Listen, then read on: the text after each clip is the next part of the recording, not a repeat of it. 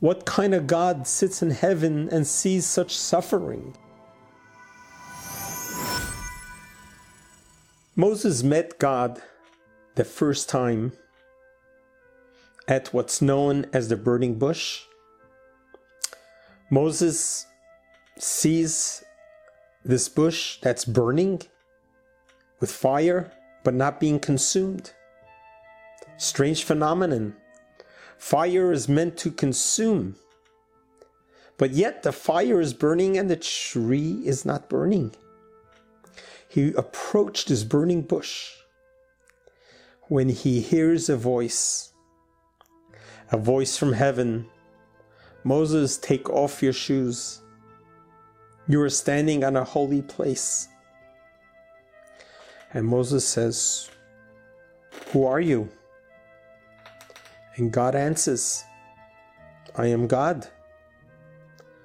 And he says, Moses, I am appointing you to go to Egypt and to talk to Pharaoh and to let, tell him to let my people go.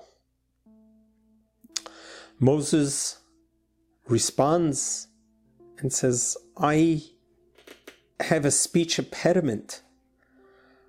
I am not capable of doing this.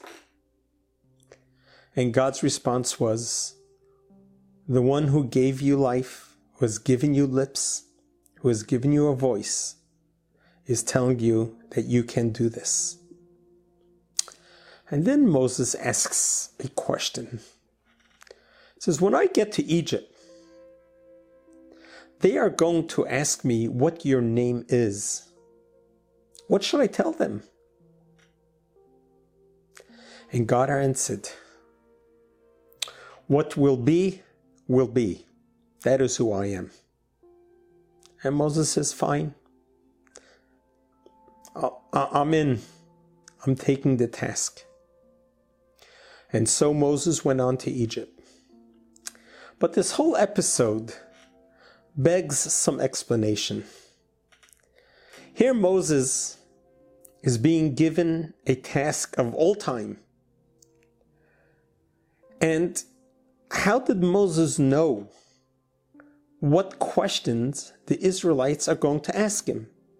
How did he foresee that the only question they're going to have is what is your name?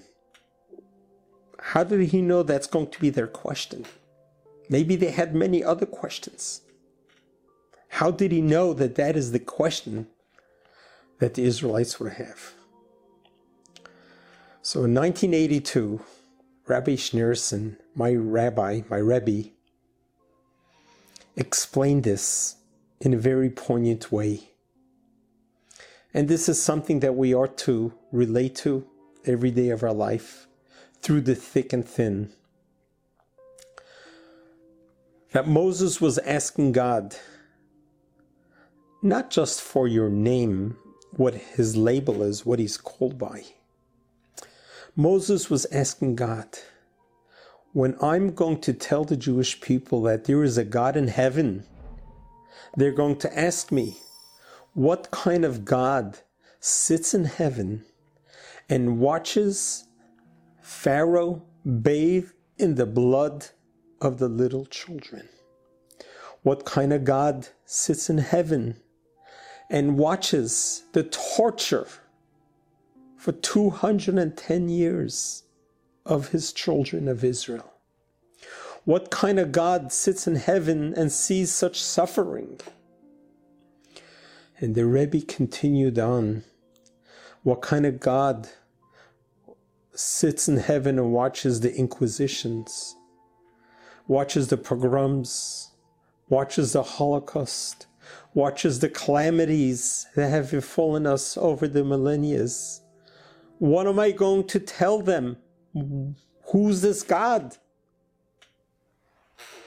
And the Rebbe explained this was God's answer.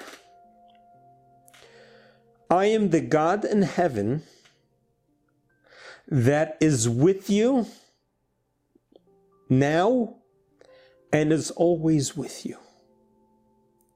I'm not a God who's just in heaven, detached from what you're going through. When you are in pain, I am in pain. When you are suffering, I am suffering. Unless you know that I am always there with you. Through the hardest of times, through the most difficult times, through all the suffering and pain that you go through, I will never abandon you. I have not abandoned you. I will always be there with you for you. And that is what God told Moses of who God is in heaven. Why do bad things happen to good people? One of the biggest questions. Why the Holocaust? Why the Spanish Inquisitions? Why all the expulsions from all the countries, wherever we settled, we were driven out? We could ask why, why, why? We are not God. We're not capable of understanding the why. We are capable of understanding that God loves us and God is with us. God pains as we are in pain. Although we cannot understand the why, we do understand that we are not alone, that God is always with us.